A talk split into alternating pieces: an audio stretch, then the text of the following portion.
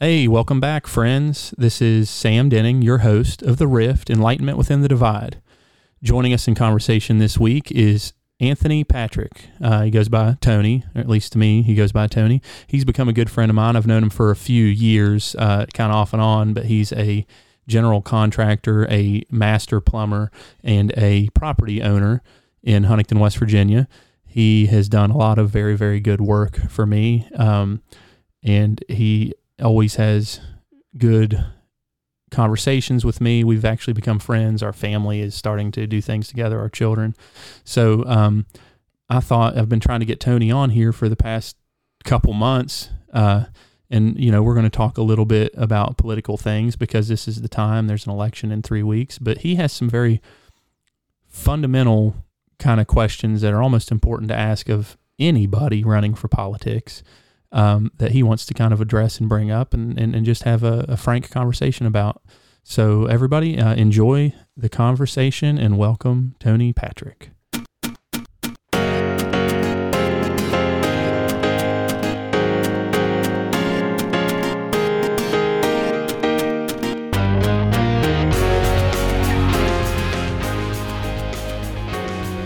All right, Tony, welcome to the studio.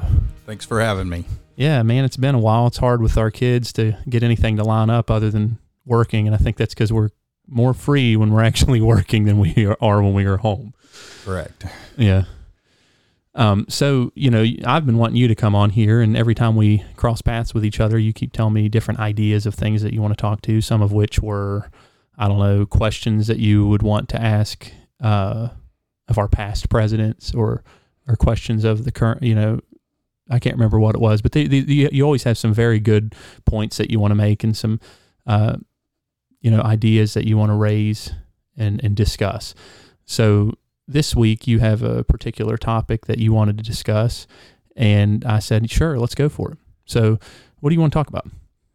Um, I, I think it's important um, when we look at a politician that's running for office to see what their motivations are. Um, um, whether they want to uh, serve the people or follow uh, what the people want, um, not so much what the political elite want or um, the um, uh, com- um, the commercial elite. Um, you know, I, I think that um, we're we're a government of the people by the people, and it just seems to me that we're going off track as a nation and um, giving a lot of our own responsibilities. We're handing them over to a all powerful government and um, the state.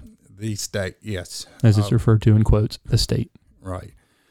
Um, and I think there's some dangers involved in that. Um, I think that we, the people, um, are not representing ourselves. We become um, um, pretty much uh, a prisoner of the political elite, and they make the decisions for us, whether we want those decisions made or or not made. Um, so. Um, I think there's some fundamental questions that we should ask our politicians that um, we don't ask. Um, for example, um, um, Joe Biden wants to uh, grow the powers of government. There's several things that um, he has mentioned. Um, one is uh, expanding uh, the power of the Senate, um, whether um, to gain more power through uh, creating two more states, uh, Puerto Rico and um, D.C., and that would add four more senators. And they believe, when I say they, the political elite, believe that um, those people would be voting the way that they would want them to vote. Yeah, that's their reasoning for wanting to have them become states because they think that it'll gain them a political advantage. Correct. Yeah, it's not because they really care about offering something to these places. It's all for politics. You know, Puerto Rico, we want you to be a state so that you get so much better health care or whatever. No, it's they really are just doing it because they want two Democratic senators in this case. Also, um, you have the issue of uh, packing the courts. Um, that's um, What's one that? of the concerns of. That's uh, the same thing as the states, in my opinion. It's like packing the Senate and packing the courts. You know, you don't within the current rules that we have and the current number of states we have. Well, how do we fix that since we don't have the majority? And this could work for either party, but it just so happens to be that the Democratic Party is the one that's actually saying this, and you know, but um, you know, you don't you don't have the majority, so you when you do gain the majority, you add the you pack the court, so you have more justices. You're able to your president in power is able to appoint those justices. So obviously they're going to be more leaning your way, and then you're going to get these quote new states, and they're going to have, you know, in this case left leaning senators. So it's like you're packing Congress and the the courts, so that you hope to withhold you hope to maintain power even longer. Yes, and uh, not only uh, are those issues uh, going to be major issues in um, this year's election, um, the Second Amendment. Um, it seems to me that it's hard to say that you're a party that uh, believes in the Constitution and at the same time you want to get rid of things that you don't like, particularly. Um, that um, make it easier for you to maintain your power or to expand your power. Um, you know, you look at any foreign nation that um, has not allowed its citizen its citizenry to protect itself. It, it has fallen to um, regimes that are not in the best interest of the people, and um, I think um, rejecting uh, obvious parts of our Constitution is um, not following the Constitution. Okay. Well, let me throw something in here that I wanted to, I've been thinking about, and I've thought about it often about, you know, adding states. Um, we have, as a country, added states periodically since our existence. We've had, we had a bunch, I don't know, 13 or something originally. Um, I think the most recent states that were added were Hawaii in 1959 and Alaska in 1959. And is it, and I'm playing devil's advocate here, could it not have been true at that time um, that politics were involved in making those states? Yeah, often in politics, you see that the very thing that you think is going to be an advantage for you for some time comes back to bite you. Yeah, Harry Reid yeah, exactly. Getting rid comes of the to mind. But but the reason I'm throwing that out there is were they thinking the same thing then, and they were trying to quote pack Congress with these two other states, or was there another reason, or because people could look back on adding Puerto Rico and who, what's the other one? Hawaii or, or uh, DC. DC. DC. People could look at adding DC and Puerto Rico and just say that was just you know look at it 30 years from now and just say oh that was like when we added Hawaii and we added Alaska. Yes, I mean they could very well easily turn to the other pa- uh, the other party or another party might emerge. Well, I'm just saying, is that From- could that be just considered the growth of the nation and it's expanding? Right now, we're looking at it through a lens of um, politics, and you know this party is going to gain two more seats. But in the history of the U.S., there's been seats gained continuously because there's been more country uh, states added. You follow what I'm saying? yes, So, is that necessarily a valid argument? Because I'm sure those same arguments, even though po- podcasting didn't exist back then, those same arguments were probably true then as well. Well, I think our forefathers argued these things. Uh, They must a, a lot of things that um, passionately, Mm-hmm. and um, Because I think that's a legitimate debate. Like you said, that's a question worth debating. it, um, often in in politics, um, the the the motivation of the time will come back and bite another party and um, make things different than they were originally intended. It's pretty clear that the Democrat Party is doing it for political gain. Yeah, political yeah, to gain. get four more, more four more Democratic senators. Correct. Um, and things always do swing back and forth. You know, people get uh, well, like with Obama, it, it just always swings. It seems like we have a Republican president for you know normally eight years, and then Democratic for eight years because the people in the middle they get. Well, let's try something different. Let's try some. You know, the same thing happens on the state level, usually. Um, that's where I think I'm taking this somewhat of a little bit of a, a different direction, but I think that we're not doing the people any service by allowing politicians to serve so long. Like there need to be because at the end the almighty is not the USA, it's them. Well, they're, yeah, they're, they're serving themselves um, and whatever keeps them in and we need to have them more devoted to doing what's right for the country, which I think the only way to truly measure whether someone's able to do that or not is to give them a time limit. Like, you know, you're going to vote right if you know that nothing you do matters, like you're not up for reelection. Well, our, our forefathers, it is pretty clear that they didn't want a class of people that rule over another group of people. It is correct. That's that what they left. They it is it's pretty apparent that they wanted the people to govern themselves. Yeah, to keep everybody in check. But when you allow someone to be in office for 40, 50 years in some cases, um, you have uh, our forefathers talked about a natural tendency for a human being to not always do what is in the people's interest, but to do what is in their interest or their family's interest. Um, you know, you can see many examples uh, in that uh, in the government now. Um, I think I read a Wall Street Journal article many moons ago um, about Al Gore. He entered politics with five million dollars of net worth and exited politics making a hundred on average $130,000 and exited with unreal $500 million.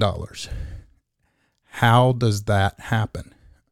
It's because he was looking out for his interest instead of the people's interest. Um, there's other examples. You know, there's the case of uh, Biden enriching himself. Um, and his family. Um, there's plenty of stories out there uh, about Biden um, getting uh, one.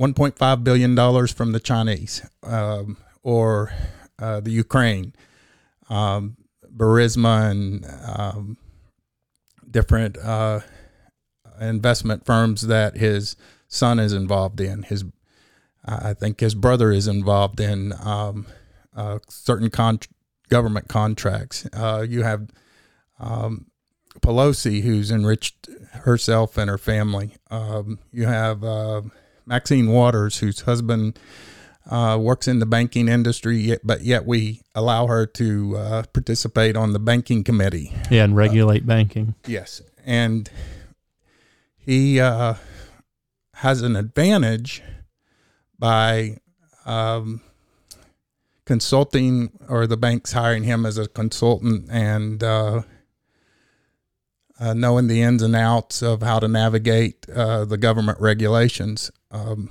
um, I don't think these are things that our forefathers uh, intended um, to happen.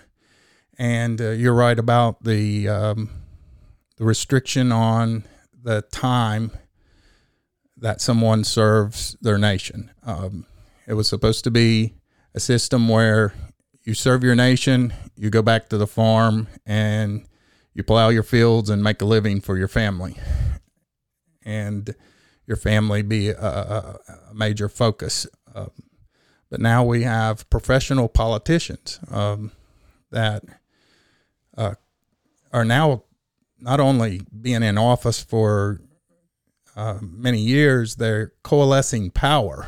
Um, and um, I think that's the very thing that our forefathers did not want to see. Yeah, I, I think so too.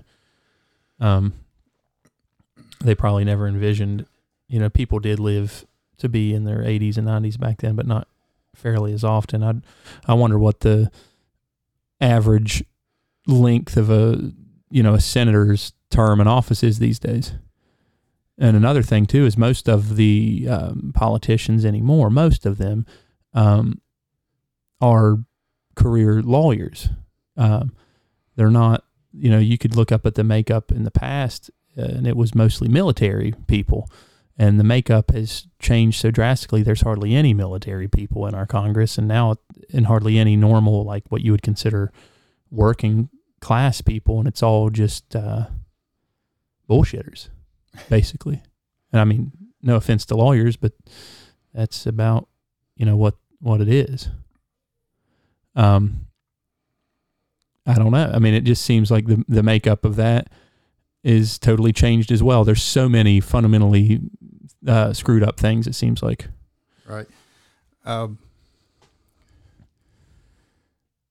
one of the things I was wanting to talk about um, during our conversation here is uh, questions we'd ask our leaders um, to kind of reconcile some of the um, problems.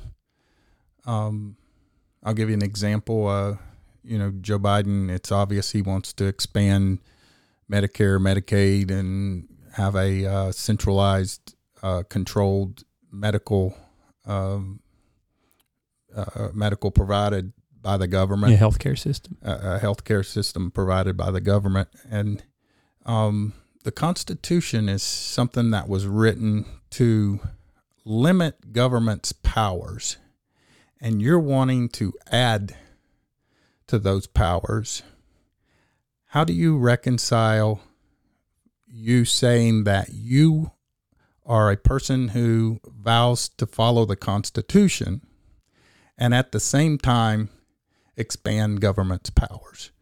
And um, I think the same thing should be asked of uh, our president. Um, you know, you've made many executive orders. Um, how do you reconcile um, giving yourself the power to legislate um, and uh, create a fourth branch of government and um, have um, regulation, which is not law, be something that the people have to answer to, and um, how do you reconcile having so much power in that fourth branch of government that our forefathers warned against? Why you said that you wanted to drain the swamp? Why aren't we getting rid of OSHA? Why aren't we getting rid of the IRS, um, the Environmental Protection Agency, um, and the list goes on and on and on? Um, how do you reconcile um, uh, coalescing all these powers into a branch of government that the American people have to answer to, but is not law. Yeah, and I'll answer for them. It's that none of them truly care about the Constitution. They all care about how they can stay in their positions or move up more quickly and easier. Um, all of them, all the politicians, uh, I talked about this before we started recording, but they seem to defer major decisions that would sway people one way or the other, fundamental decisions like you're wanting to ask them. They're they seem to enjoy all the fanfare of the media, but when it comes to actually making the decision, deferring it to quote the fourth branch of government, some bureaucrat that nobody elects, or allowing it to move up into the Supreme Court and allow judges to make a decision on it that are um, life terms. Therefore, there's no accountability for the politician. So when the rubber hits the road on these actual decisions and actual legislation that needs to be made for the people, they can all wash their hands of it. Why? So they can stay there longer. They're not serving the Constitution, they're serving themselves. All of them. That's how you reconcile it. All of them. Some of them might be following it a little bit more closely, but um, we're very far from what the Constitution, I think, originally was intended to say. And I, you know, I, I don't think that we're living that world right now at all. And you can blame that on the fourth branch of government, the deep state, the swamp, whatever, you know, unelected bureaucrats that have been put in office over several different administrations and, you know, they can't be fired. You know, and this is a side note, but the only people I think that have continuously been paid during this pandemic are government employees. Um, you know, they've got the most cush jobs that ever existed. Um, they probably got bonuses, but uh, unlimited supply of money. Yeah, unlimited supply of money. Um, but I think that the issue for everybody is how can we get something, a decision made on something, hopefully it's in our favor, but without touching it. So no one can pin me down and I lose an election. And that is done either through bureaucrats that are unelected or through activist judges or or conservative judges that do follow the constitution. You know so they both lean on it either way right? So i think when the rubber hits the road none of them are truly worried about maintaining the constitution fully i mean even even trump but i think trump's doing a better job than any president has done in modern history at trying and trying to remove some of these things and get people out of the deep state. But, you know, don't think for one minute that they don't play that same game.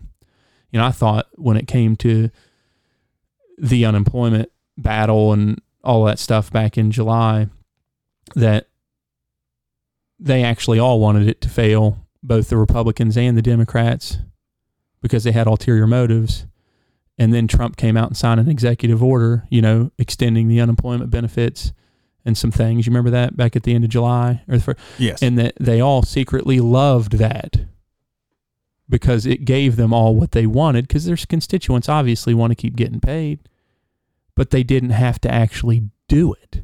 And they thought, well, we all hate Trump anyway, and we're going to keep acting like we hate him. So when he makes these orders, we're going to say he's a dictator. But secretly, we're going to go back to our office and go, hell yeah, everybody in my state still got unemployment benefits. When you really should be thanking Trump for taking the fall for you. So, in that instance, Trump acted like a third party person because both of them were bickering over it. They wanted a deal, but they didn't want to act like they were agreeing with each other because to do that would affect their election outcomes you can't tell someone in your state if you're a hardcore right leaning state that you compromised with a Democrat, right? Correct. Yeah, it's all political. So what do they do? They all say, F it, we're not doing it at all. And then they talk behind closed doors, even Nancy Pelosi, I'm betting, to Donald Trump, just do it. Just give an executive order, just do it. And then we're all going to act like we hate you. It's all political drama. I swear that has to be how that went down because it benefited all Americans. That to me is a perfect example of how they play it. And can you see it? You can yes, see it. Yes. I see it. So I think that same way on that microcosm of that issue at the end of July into August and how Trump ended up coming through and everybody has their opinions about Trump, I'll screw him for doing it or he's a dictator. What he did was made both parties happy because they got their outcome without having to vote on it. And that is what's going on with judges are being used for that. Um, unelected bureaucrats that have been in are being used for the same thing. Let's push this, kick the can down the road, especially on very serious, very partisan issues. At least the media can make them partisan. They try their damnedest to stay the politicians to stay in power. So they push these things around until those people end up making the decision. Then there's never a floor vote on it, and then there's never there's no accountability. They want to live in these positions forever and not have the accountability of the people. they can sit and lie to the people and say, "Well, I didn't vote for that," or "I did vote for this," or "What you know, that wasn't my fault. It was, uh, you know, the Supreme Court's." Well, one of the major questions that we need to ask ourselves um, as people that follow politics uh, is how long exactly is this sustainable? We talk about sustainability in our environment, but we never talk about sustainability as far as our national debt, the programs that we institute that take enormous amounts of money trillions and trillions and trillions of dollars of, of unpaid liabilities. Um, all of this is going to come to a head at one point, and um, everyone's going to throw their hands up and say, "I'm not responsible," but they are responsible, and you cannot print money. There's going to be a time where the rubber's going to hit the road, and someone has to lead this nation, and um, neither party is doing that. Right. Well, I think that's one of the reasons Trump's hated so much. But he's, it all it he's all trying to do it Yeah. somewhat. He he's bucking this. Uh, both Democrats and both Democrats and Republicans um, for you know throughout modern history have been riding the same down Well, the same river. it gets back to power. Yeah, exactly. They've been riding down the same river, so to speak. And uh, Trump has kind of said, I don't like the way this river's flowing. I'm going to build a dam down here and try to slow this. Um, let's just not even call it a river. It's like an avalanche of sludge. And he's like, I'm going to try to slow this sludge to, to, to, to more of a trickle by putting a dam in the way here and just letting a little bit out of a time you know, I'll still let some BS out of here because it kind of has to. But I mean, we don't need it just pouring out of our out of our Congress and out of these unelected officials. So I'm going to try to clean out. And and what's what's happening is because they're all united in this, they all they all all the politicians reap the benefits of being an elected politician. You know, being able to do backhand deals, do things locally that help your you know your own family and stuff. They all do it. That's why they don't really hold any of them to account it's a slap on the wrist because if I look at them too hard, you know, like Lindsey Graham, and I like Lindsey Graham, but oh, they might come after me because I'm probably doing something too. Well, this all gets back to the very reason we were going to have our conversation Yeah, it doesn't today function. is that uh, the powers in our Constitution are enumerated. There's not an infinite supply of power out there. The Constitution holds that there's boundaries on their power. And we, the American people, are part of the problem because we vote for people who promise us everything, this grand utopia. And our forefathers recognized that the the closest thing to utopia is freedom. Mm-hmm. Um, you look at pl- any place where there is not freedom. Um, they have restriction upon restriction. You are not, you are a slave to the state or the king or the, uh, the, the ruler of that land. Um, great nations, wealthy nations have fallen because they have promised way too much. And uh, something that comes to mind is um um, Paul Harvey's Chains. If you have not listened to that, it is it is a must.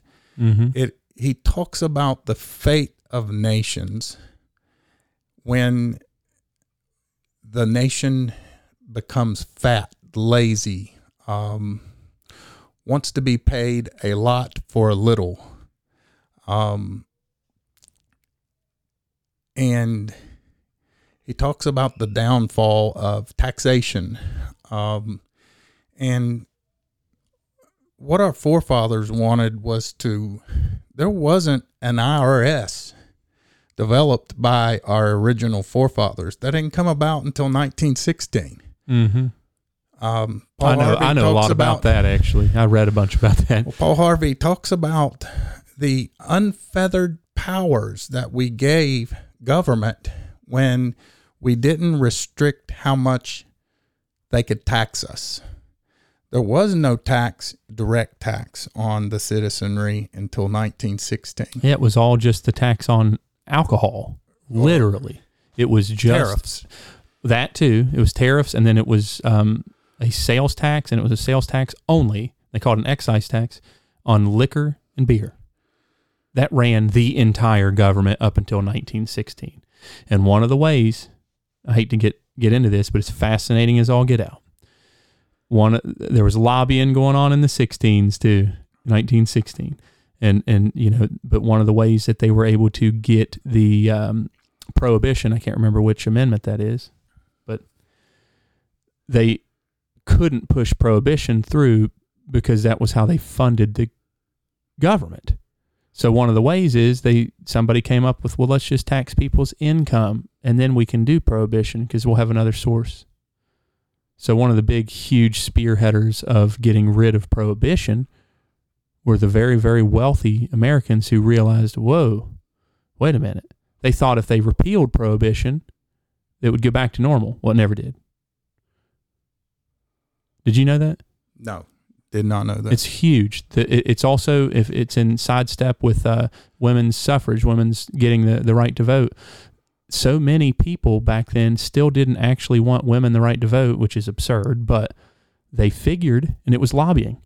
If they could get, there were so many people that wanted us to be, you know, have alcohol prohibited, that they were willing to get women the right to vote because they thought they would get on board with prohibition. And guess what? They did. Isn't that crazy? They lobbied back then for women's suffrage and they helped and they realized if we they were working deals if we can get these women the right to vote, they'll the majority of them will probably vote to prohibit alcohol. We also have to come up with a way to fund the government. All of that was pieces of all of that was related to prohibition. Now it would have happened anyway eventually, but I find it fascinating. It, uh, you should read the book, and this is kind of a side note, but you should read the book called "Last Call: The Rise and Fall of Prohibition." Um, it, it's very interesting. You know, I was sitting here listening to you, and um, um, we we have a a party that wants to get rid of history, and uh, one of the things is is that we need to uh, realize our history, and there's a lot that I don't know and you don't know about history, but we seem to be pretty, you know, well Mm-hmm. educated as far as you know. Uh, we have three branches of government: AOC. Uh, I don't think she's in, she's in our government, and I don't think she knows how many um, branches of government there is. But you know, if you were to go out onto the street and ask young folks, you know, just simple questions. Um, I don't know if you've seen it on on, on television. Where Oh yeah, when they ask somebody something and they're like, "What?" or they just give some total harebrained. Yeah, um, we fought for our independence in uh, ni- uh, uh, 1976. yeah, yeah, they saw that on those bicentennial quarters. That's what it was. But um, w- history is uh, very valuable, and I think that uh, history is uh, being distorted, uh, rewritten, uh, torn down, and you look at all regimes of the past that um, wanted uh, ultimate power. Uh, you know, someone like history. He he he burned books. Oh, Hitler. Yeah. Yes. Um, he uh, um, educated his uh, the youth in things that were, you know, of no consequence to them. Um, it was purely about allegiance to him and his state, um, and anything separate from that, he disallowed. Um, look at our youth in our nation. Look at the path that we are going down now. Um, there seems to be people in government that um, wants a re-education of factual things that happen Mm-hmm. in our world. yeah. And um, when you get people believing things that simply aren't true, uh, you have the divide and the chaos now because they have nothing to measure that off of, uh, to, to, to reference. Um, and um, it, it leads us to a very div- divided nation. Um, imagine a world where our youth are educated in history, being very well educated in it, And civics. And civics and things like that. They would have a reference to know what is going to be good or bad for our country. There are kids that don't have a clue.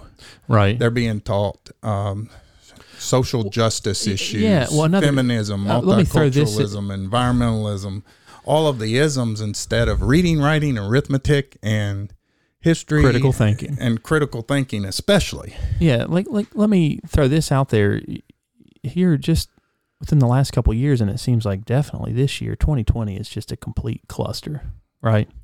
Well, um words like what words used to mean are changing and I'm going to give you a great example. Um for instance, you, you you want you need people to have faith in the institutions, especially the institutions of justice, the court system.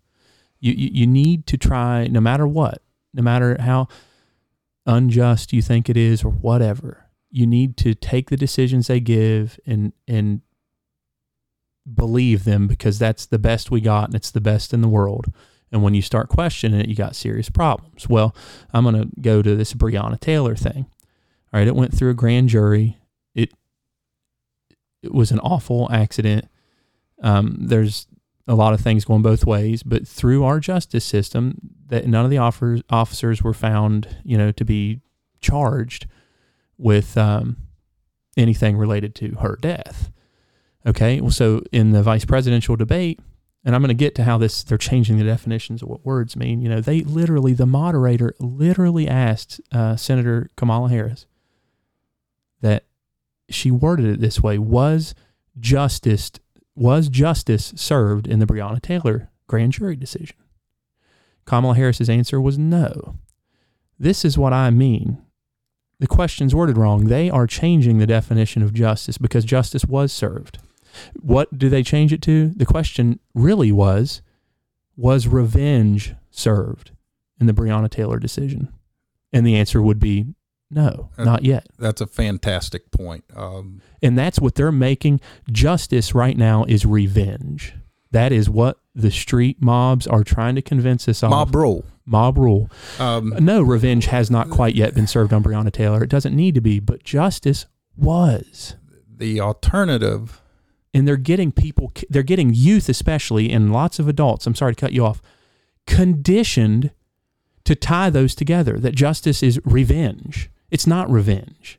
Justice is blind. It truly is blind. They were presented all the facts, they came up with the best. It, and if you don't have faith in that, and here is a woman that claims to not question her because of her background in the as a attorney general and a freaking prosecutor, but yet she's wanting the entire American population to question a grand jury decision. That's the exact opposite of what a truly professional uh, attorney general that you should truly not question. You, you know what I'm talking about Well, when I refer. Like, of well, course I'm going to question you because you're not even acting like a professional. Well, that's one of the major issues now. I mean, um, we have a very, very well thought out system. Our forefathers were brilliant men. Fourth, Fifth, Sixth Amendment are something that are not enjoyed in in other countries. Um, if someone or the government views you a certain way, the mob will hang you and justice is served. In the U.S., you have a system which protects people from unlawfully being accused or they get to speak and take up for themselves. Um, Yeah, and, and and and one of the one of the things that I see is tell me exactly Black Lives Matter what is the alternative to our system Well, Mob They- rule. they tell you mob rule. We'll go burn shit down. yeah, it's we'll not destroy people's Well, property. Like, like I was just If saying, the alternative, injustice- the alternative isn't justice; it's revenge. That's Well- that is what they're trying to convince people of. Justice is never served in any of these cases Is- because we really want revenge. Is there any wonder that people that are on the right are accusing people, the these people that are going out and protesting, of um, a change in our system, and it frightens the hell out of the majority of Americans because the alternative is is Chaos. Yes. Um a r- authoritarian rule or a tyrant coming into office saying that we're just going to go and take this groups of this group we're going to take their property because we see that there's another Yeah. group over here that is deserving of it. They work just as hard. Um they we Yeah, want I mean, we want an equal outcome and so we'll just take from this group and give to this group and, and one to appease them. Two is to gain more power yeah, and to get away from the rule of law and our system of government. It just seems to me that there is a concerted effort by the left to destroy everything that's good about America. And the alternative is mob rule, chaos. yeah. It sure it sure feels that way right now. I mean, I want to say back to this Kamala Harris, and I hate to hound on it, but so much can be learned from thinking of it this way. Um, what if they had worded a question going, uh, all right, Senator Harris, if all three of the officers that were in charge of the jan- grand jury, if they lined them up and shot all three of, of them in the head, was justice served? Okay. Correct. What, what, why wouldn't that be a wrong question to ask her? And They what would her answer still be? not be happy No, because she, exactly. She would go, no, that's just revenge. okay. Um, tell me the difference between the two. That is critical. If you can think of it like that, just with that one question about the Breonna Taylor case. No, all, all that all that Senator Harris is doing is making and planting seeds of doubt in our entire j- criminal justice system, which can which is irreparable. It is reprehensible. well, it comes out of Saul Alinsky's book Rules for Radicals. Yeah, it, it, These tactics are spelled out in that book. Um, this is how you take over a country. Um, this is how it's done through mob rule. Uh, if you know anything about Alinsky, he was uh, someone who hung around the mob, mob like tactics. Um, you know, just go and destroy, burn down, kill, destroy to get what you want. yeah, yeah. Was justice served for Breonna Taylor if they burned down the entire town of Louisville? No. And it hurts the people that have the least. And and it inflames I think it inflames them even more. Yeah, I mean it's it's okay to get back to that. It's okay to say, yes, justice was served in our system. I understand that people are not happy with the outcome, but with all the evidence present, exactly what uh, the Attorney General Cameron said, exactly what he said, and he got absolutely crucified for saying it in Kentucky, and he told the truth. It, it blows my mind. I've I you know I've told people here recently if you don't you know read the transcripts of some of the things that Trump says instead of listening to him if you don't like the guy read the transcripts read the transcripts of what Kamala Harris says or what the, of anybody because then it removes the fact that you're apparently some people that they might say that I'm so and so's racist or whatever and and and, and acu- okay let's just say well I read it I didn't you know it takes out the appearance of skin color somebody's gender just read their words And when you read the, tra- and I've done it because I heard this from uh, somebody I listened to on the radio.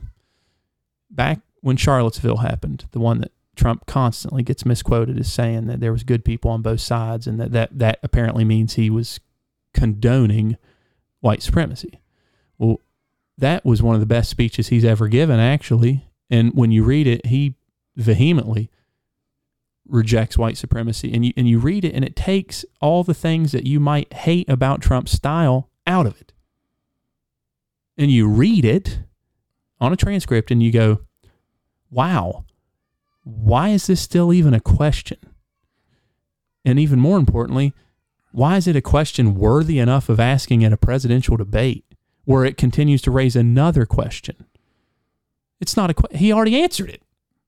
Well, that, and, that and, and so so like it, it it's all in the media and like I had you watch the social dilemma and I've done a little podcast on the social dilemma too but like part of the problem and I explain this to some people in my family as well is the media is controlling us too so like there's a lot of things that I don't like about Trump and he gives the media a lot of one-liners but it's all in how they want to present it to people and keep pushing it and pushing it down people's throats oh, there's an absolute distortion. oh yeah and so if And- if if people can step distortions are hard to argue. I mean, Yeah, and it's hard, and I agree that it happens on both sides. part of the truth is there, but like you said, later on he made Well, like- further in his statement. He, Yeah, like he said, he uh, says, I, I don't like the KKK and I don't like white supremacists. And how many times do I have to say it? Yeah, you know, like he makes a statement about uh, ballots being thrown in a river. Somebody can go to Snopes and say that's a false statement because the mail carrier threw the ballots in a ditch.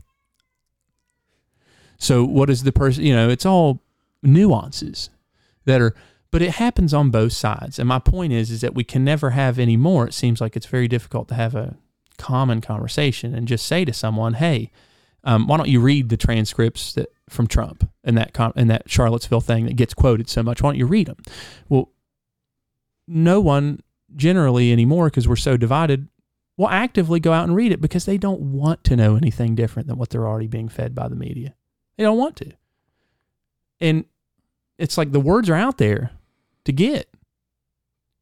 Um I mean, I I went out and I did look into the stuff they said about Joe Biden because I already know about Trump. And the things they did say about Joe Biden were true. He is doing the Green New Deal. He does want to get rid of fracking. He said it. And I'm not taking it out of context. And I can only base my thoughts on the whole situation on what I actually take in. And I try to look at everything. I read through CNN, I read all the news things, and I think they're all kind of filling us with stuff. You've heard my thoughts on it. I'm a little bit more concerned about that than anything else. But we need to have more people just well grounded in who they are, um, not buying into this stuff. But we, the thing that's very irritating, and I keep going back to that with Kamala Harris and saying that no justice wasn't served for Breonna Taylor. She, of all people, should be saying, yes, justice was served, but it doesn't make anybody happy. There's nothing wrong with saying that. But no, she says justice wasn't served. And it's like, no, revenge wasn't served. You know, nobody, it's it, it just, it, and I know I'm pounding this, but it just, it is disgraceful. well, she does it for the reason to rile up that those lunatics. Yes, absolutely. And um, the, if you can get a disgruntled group more disgruntled uh, and more upset, um, uh, I mean, she believes that somehow they're going to equate to more votes. more votes. Yep. Well, you know, I I've had my run in with law enforcement and the judicial system, and do I think that the outcome in my mind was justice? No, but I'm an active party in it. I can come to terms with that's not my decision. Justice was served. I mean, you have to respect it. You have to move on with it. I fought with it for a long time. No, you know, does everybody involved think justice served? Probably not. Rarely is quote what everyone's idea of justice is ever served. well, you know, Justice is what the court puts out. Well, for those Period. people that get upset, um, you know, that's one of the things I think that Trump has focused on in the first part of his administration, and in my opinion, has done a fantastic job. Yeah. And I don't think that he's doing it particularly to get a vote from a black person. He is doing it or or someone who couldn't afford a lawyer. Uh, he's doing it because he s- saw a flaw in the way that people were being prosecuted and the amount of time that they incarcerated, had to serve. Uh, the lady that uh, um, he pardoned, I, I forgot her name. I think it's something Johnson. I think Yes. Miss Miss Johnson. Uh, she had thirty years for an ounce of weed, her first offense, and Wow. Trump, of all people, was the person who made that right. Pardoned her, and now she's helping young ladies in the prison system, and uh, she gets to enjoy uh, her family again, and uh, she seems to be reformed. Um, and It wasn't probably wasn't much to reform. there. no. Um, so, you know, he's caused a lot of good, but people are so adhered to their their party instead of saying, "Hey, Trump did a good job." I have not heard anyone on CNN, MSNBC say, "Hey, he he saved a lady's life." Um, and helped her in ways that Obama did not help her or Joe Biden didn't help her. And I'm sure these things were pointed out to these guys, uh, just like it was Trump, but he's a doer and he fixed the problem. And I think it led to the prison reform and some of the other things that um, um, he has done.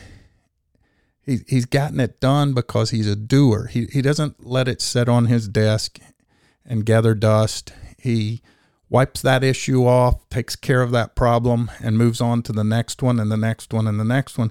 It seems to me that some politicians like issues sitting on the desk so that they can argue them until the end of time. Right. So they can get reelected the because they don't make it. It's the same sort of thing. Yeah. Just that we talked about earlier. Not really address the issue because it's too polarizing. um, moving the embassy to Jerusalem comes to mind. Who in the world or which president even gave that one bit of attention? All I think the last five presidents said that they were going to take care of that problem. None of them had the political wherewithal. They thought the wrath of God was going to come down on the Middle East and there was going to be such chaos. Trump proved everybody wrong.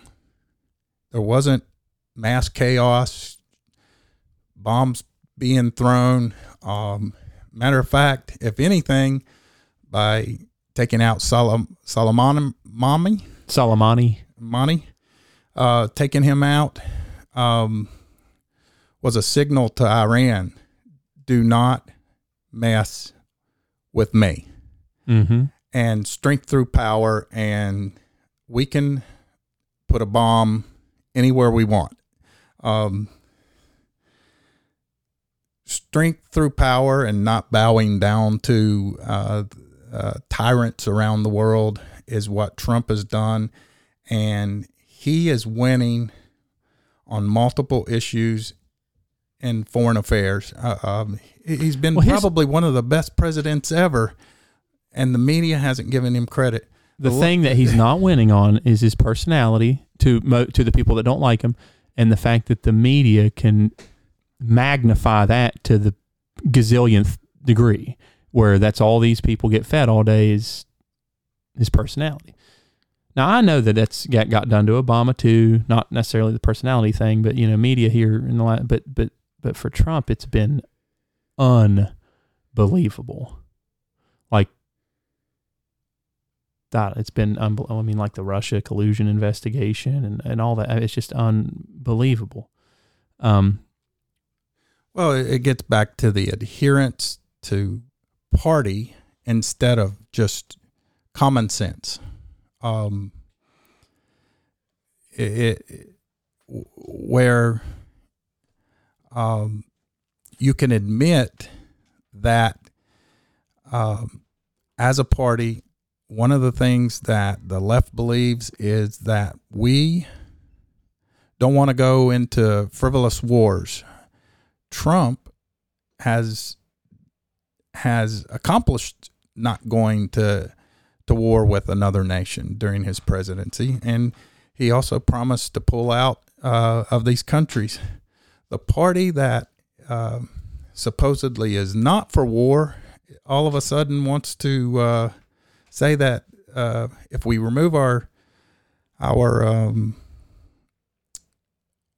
our troops from uh, these nations, uh, there's going to be chaos, and um, he's been bold in uh, removing uh, uh, the troops um, and criticized by the party that claims to um, be a champion of uh, not going to war.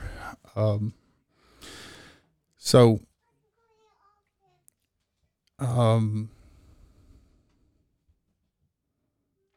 what do you say? I mean, it, it, it, the, the adherence to uh, the party is more important than admitting that Trump's done well. And uh, yeah, absolutely. It, it's just amazing to me. Uh, on many other issues, uh, you know, uh, that are out there, uh, um, the adherence to party is more important than admitting that um, Trump is uh, great with the economy. His record low unemployment uh, in many, in just about every category, and um, nearly a record-setting in overall unemployment. Um, so, and yet the media just can't bring themselves to give him any praise for that. And getting back to some foreign uh, issues is he's he's been nominated twice for a Nobel Peace Prize. Where have you heard that in the media?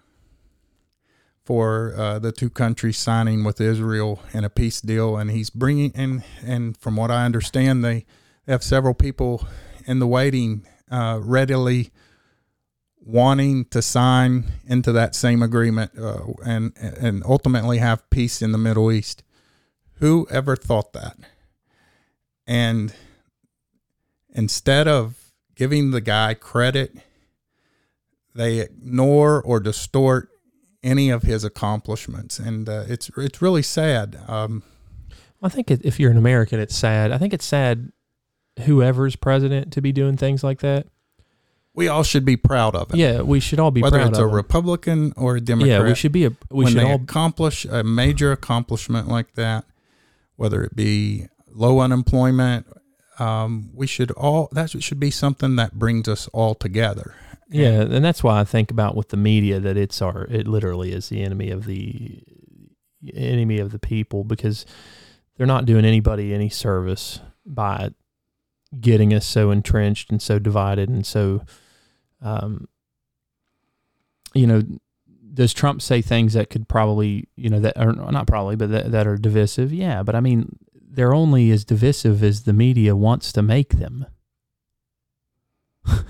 Both sides, yeah, both sides. Yeah, like it's only as divisive, you know, if nobody hears it or it doesn't get amplified and it doesn't get. I mean, who's the one that wants to make it divisive?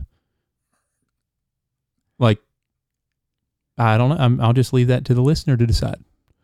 Um. Anyway, I we've been talking now for about an hour. I mean, do you want to keep going? It's up to you. uh, you know, we got we got three weeks until election day, and I've been talking a lot more about politics, and I think it's because it's always on my mind, and I'm a doom more of a doom and gloom type of person. Uh, and I went to Walmart yesterday, and I bought a bunch of canned goods and ramen noodles and things like that because and soups and dry beans and rice. Same thing as when the pandemic came. Um, because I think that no matter what happens, November 3rd and the ensuing the days that follow, I think that the country is going to be in chaos for a while. I Absolutely. don't I do not see an outcome that that in my crystal ball that looks uh, good to me. Like it doesn't look good if Trump wins. It doesn't look good if Biden wins. Uh, both sides are conditioned to not believe the results. Both sides. I often question whether the stuff I'm being fed about that is also just to get me all riled up because both sides are getting fed that it's going to be stolen. Both. And there can only be one actual reason for that because they want us all hacked constantly. So, you know, I am not a person that's going to go riot, you know, whatever, you know, we'll get over it. But it's going to happen. I mean, there's already been constant rioting throughout the country since George Floyd. And it does happen periodically, but it's been constant since George Floyd. So we're already like primed. And I, I've been telling people maybe the supply chains won't get messed up and maybe there will still be food there. Maybe there won't. But I think it's good to be prepared. And if anything, there will be a run on all the stores again. There ain't going to be toilet paper and stuff, I bet. I mean, it's going to be a big run because everybody's going to be freaking out. So why not do it three weeks beforehand? You know, shit or get off the pot. I've been talking about this for a while. It's time to go get a little bit ready. And, uh, you know, I'm not going to actively argue one way or the other, but I'm just very deeply concerned. And I'm concerned that this is going to be the new normal constantly. And that my son, we have young children, that my, the rest of my adult life will be crazy and my children will grow up in a world that, like we've never imagined, it, no matter what. And I think that it's very depressing to me. Um, it's not, it's not a free country anymore where you have to be afraid, scared to death for, for repercussions uh, at work at your workplace based on what you think. I mean, that's where we're going. I hate to say it, but I mean that is wh- even maybe it's not even where we're going. It's it might be where we're at. Well, I had a friend of mine mention uh, to uh, he he works in a um, in a home for boys, and uh, one of the boys asked him a question about uh, the Bible, and he mentioned a couple of verses out of the Bible, and uh, for doing so, he got reprimanded, was threatened to be fired. Um, they said they said that he'd have to sign a paper and go to sensitivity training. Um, I told him, I said, "What about your beliefs? What do you believe?" And I, I asked him. I said, "Is there any sensitivity training for what you believe?" You are a part of that organization can you talk about anything anymore? It is no. sad that if you don't believe a certain way, your beliefs are discounted. They're not as important. They uh, are um, secondary to everyone else's beliefs. Um, we are entering into a, a place where our attitudes about what we believe is being controlled by forces that um, want to tell you if you don't believe this, you're not a part of the club. You're not a part of our, you're not going to be an employee of ours anymore. And it is extremely important to have uh, multiple points of view. You, you hear people uh, on the left say that um, uh, multiple views or diversity is is a good thing. I'll argue against that. It's not that diversity itself is is good. It's a diverse nation under one flag, under one constitution, believing that you should have the right to say what you wish, regardless of who it offends. What we need instead of sensitivity training is toleration training. Well, yeah, I call it thick skin training. Yes. If so, and and you know if if somebody says something that offends them, what's wrong with literally telling the person, "Hey, that offends me"? Like, I mean, we're people here. You can't you have an open. But no, what's going on in these workplaces is the person leaves and tells HR, and that person gets fired or sent to sensitivity training. Whereas the person that offended them, that said the things that offended them, probably could be offended all day long by things other people say to them, but they have thicker skin. Um, they just rolls off their skin. Okay, whatever. Um, some people just look to be offended, Yes, they do. and and we have actually um, rewarded people for being offended now. So like it's actually uh, been a reinforced behavior because because now if you're offended, you can make national news. You can type how you're offended on Twitter, and maybe more people repost it, and you can you can continue to check it on your phone to see if you've gotten more people retweet your tweet about being offended about something. So people are getting gratification. I mean, we're it's I don't know how else to describe it other than being offended has become a quote thing. um, being tolerant is not. Absolutely. Um, you know, I, I think we need more tolerance instead of more sensitivity. I, I think um, the sensitivity training is is a means to an end. I mean, I think the end goal of um, training people to think that way is the same that you saw in Germany, Nazi Germany. Mm-hmm. Um, Hitler was effective with uh, so called political correctness. And its very use in the U.S. today is for the same reason as it was for Hitler. It was to gain power. Yep. To manipulate people. Change the meaning of words, like from justice uh, to revenge, but still call it justice, but you mean revenge. yes. Um, you know, it, we're this cancel culture, all this stuff. It's very, very, very scary. I'm scared for our kids' future. I just don't think, you know, I think there's going to be, and hope, hopefully I'm wrong, Tony, but I think starting after election day, maybe even election night, we're going to have riots in the streets of all major cities, maybe even small towns, and I think that it will probably be like that for eternity. You know, hey, you want to go to, uh, sh- you know, you want to take a Owen and Otto on a trip to uh, DC to see the Capitol? No, it's on fire all the time. I mean, it's like it's like images of third world countries, and we have nobody to blame for that but the media and our politicians well, and the and people for buying into it.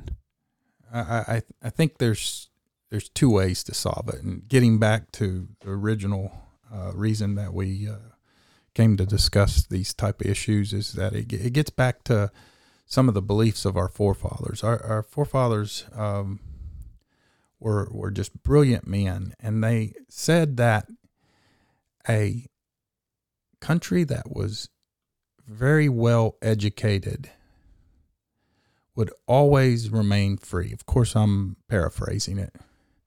And the the problem is is that we, we have some failures in our education system, and and one of the things that they warned against is um, the education being taken over by the federal government. They said the party in power would be doing the indoctrinating.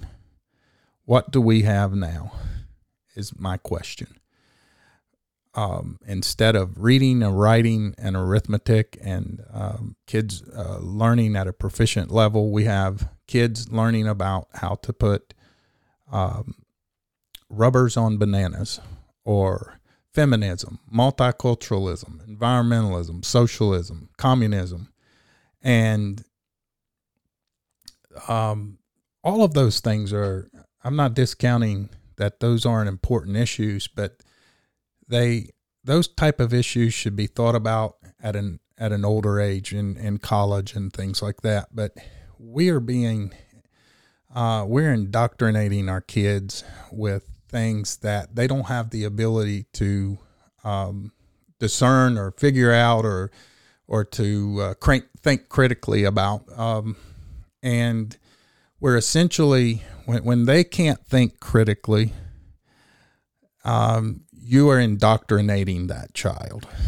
Um, I think the basics are important, and the and the kids aren't um, aren't getting the basics. I think one of the ways to com- combat what's going on in the world is uh, through education. Just like our forefathers said, a well-educated society will not, you know, will always be free. But they said, however, the state should not be responsible for education. So maybe maybe we need to at a state level not only a federal level, but even at a state level, take back educating our children. Um, maybe finding schools that um, teach um, all of the basics instead of um, indoctrinating our children. So, um, um, one is religion. you know, we haven't tapped on the, uh, to that. Uh, issue. Um, uh, this country was founded upon um, all 13 colonies had one thing in common, and that was that they prayed to the same God. And um, religion was the source of or the or the the source of the correction of many things that were bad in our society slavery, uh, women's suffrage. Uh, they um, thought of men as being equal to a king. Um, you, we wouldn't have the nation that we have without religion. Um, and a lot of the things that are good about our nation was derived from it. Yeah. And um, I, I, think uh, educating our own children and uh, getting back uh, to religion. Um, you, you, look at all evil regimes um, throughout history. Um, I, I, always reference uh, Hitler and and uh, and, and Germany um, because um, if you're if you don't have a God, then you're going to look up to human beings being the all powerful, the final authority. Yes. yeah, we, we we have gotten our the people in this country so conditioned to looking for the answers to everything in our government. Um, you know, you could hear that in that debate, that vice presidential debate the other night. You know, one was the government basically is going to find all your answers for you, and the other one was clearly said by Pence that we believe kind of in your individual freedom and that the American people are able to make their own decisions and that they're wise enough to to make them correctly. And and I personally am of the opinion that um, you know, you make bad decisions, you live with the consequences of them, but those decisions are on you, not on the government. That's like the point of that's what that's what separates this country from every other country. You know, yeah, you have the right to fail. You have the right to screw up. You have the right to set up a business and not require someone to wear masks, except apparently you don't. But I mean, let's just say you, you're supposed to. Well, what if patrons the majority of your patrons don't want to go there because you you know you don't want to wear a mask and there's a bunch of maskless people there. Maybe you're going to change your structure and and without being told to. But because that's just how it happens. And you're able to use your freedom, you're able to fail, you're able to do something. Maybe it succeeded. It doesn't matter. You see what I'm saying? So I think that the same thing is happening on a massive scale for the entire country. We're not allowing our children to fail. We're not allowing, especially big, we're not allowing huge businesses to fail. We're not allowing anything to fail. Everything is constantly propped up. Now, and I'm not referring specifically during these pandemic times. This is a, this is a totally different time. I just mean naturally. You know, the government is always there to make sure that you don't that everything that you try succeeds. And that's not how you learn. It's not how you get stronger. It's not how you do anything because it's not real. And how long is that sustainable? I think that in itself is ruining everything. I mean, you got to you got to be free to fail. Well, you you think about it in, just in your family. If you overly coddle a child, that child then does not have the ability to cope, to get along in life, to make good decisions because everything was done for that child. You take that to the to the level of government. You overly coddle an industry or a uh, group of people, um, and you don't allow them to to grow and to expand and to become uh, what God intended them to become, mm-hmm. and you take away all consequences for all of their actions, what are you left with? You're left with someone who is dependent on you. And uh, whether it's in your family or at a higher level, we have to teach children to become independent the Declaration of Independence yeah, we, comes we, to mind. If if you make yourself independent from a from authority or a, an authoritarian government or whatever, uh, you're you're going to uh, learn a skill set that's going to serve you better than being coddled by that government. And uh, there's so many stories out there of people who thought it was a good idea to get on to welfare. Later on, they grew as a person, uh, didn't see their lives going anywhere. They were depressed. Uh, they had within them uh, God given talents that they started to um, use to get along in life and soon became very successful uh, monetarily and um, uh, through their accomplishments or merit or whatever, and were finally understood that instead of helped, they were hindered in life.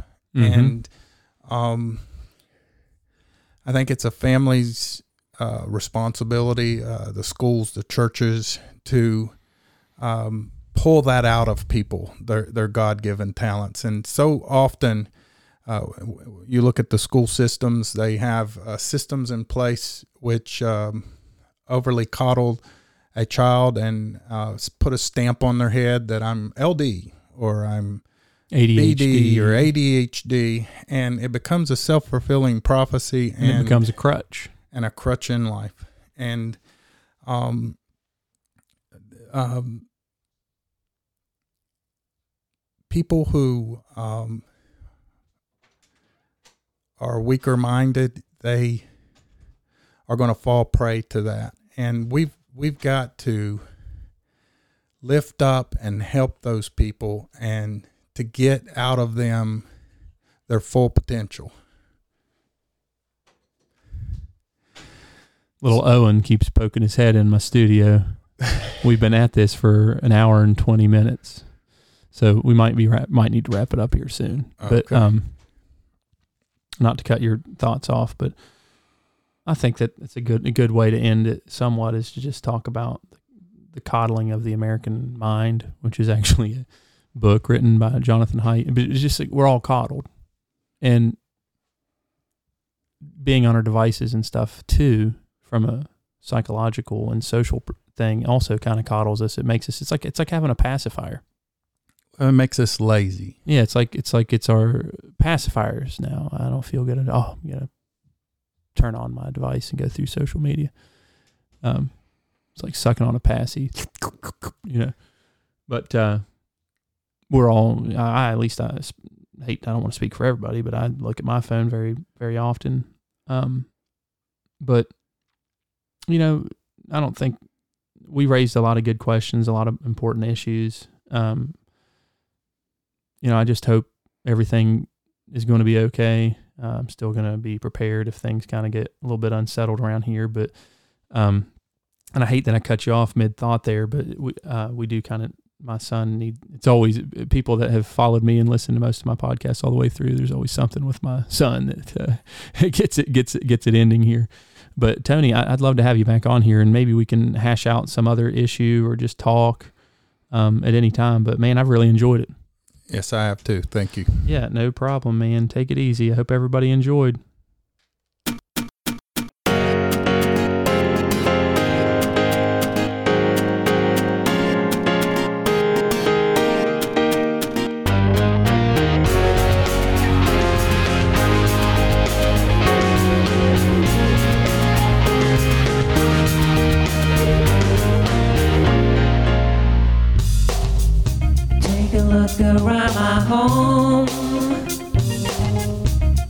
Perfect little hideaway for me to own.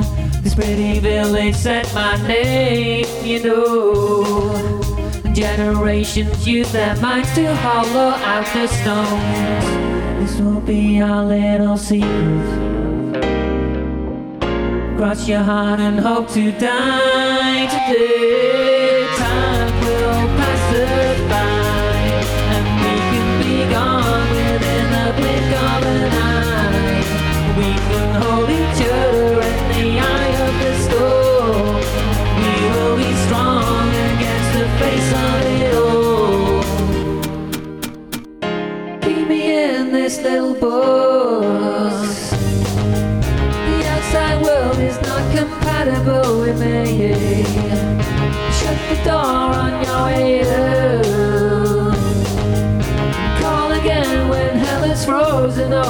Yes, I mean.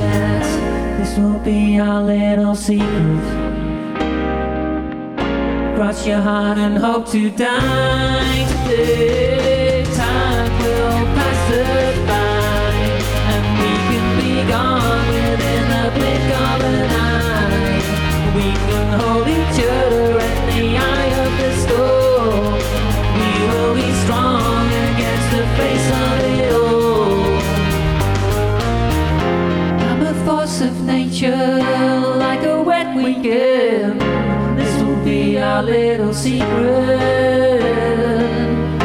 I'm a rock of ages, like a sad old man.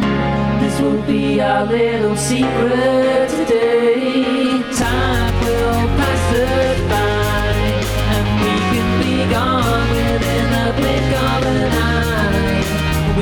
hold each other in the eye of the storm.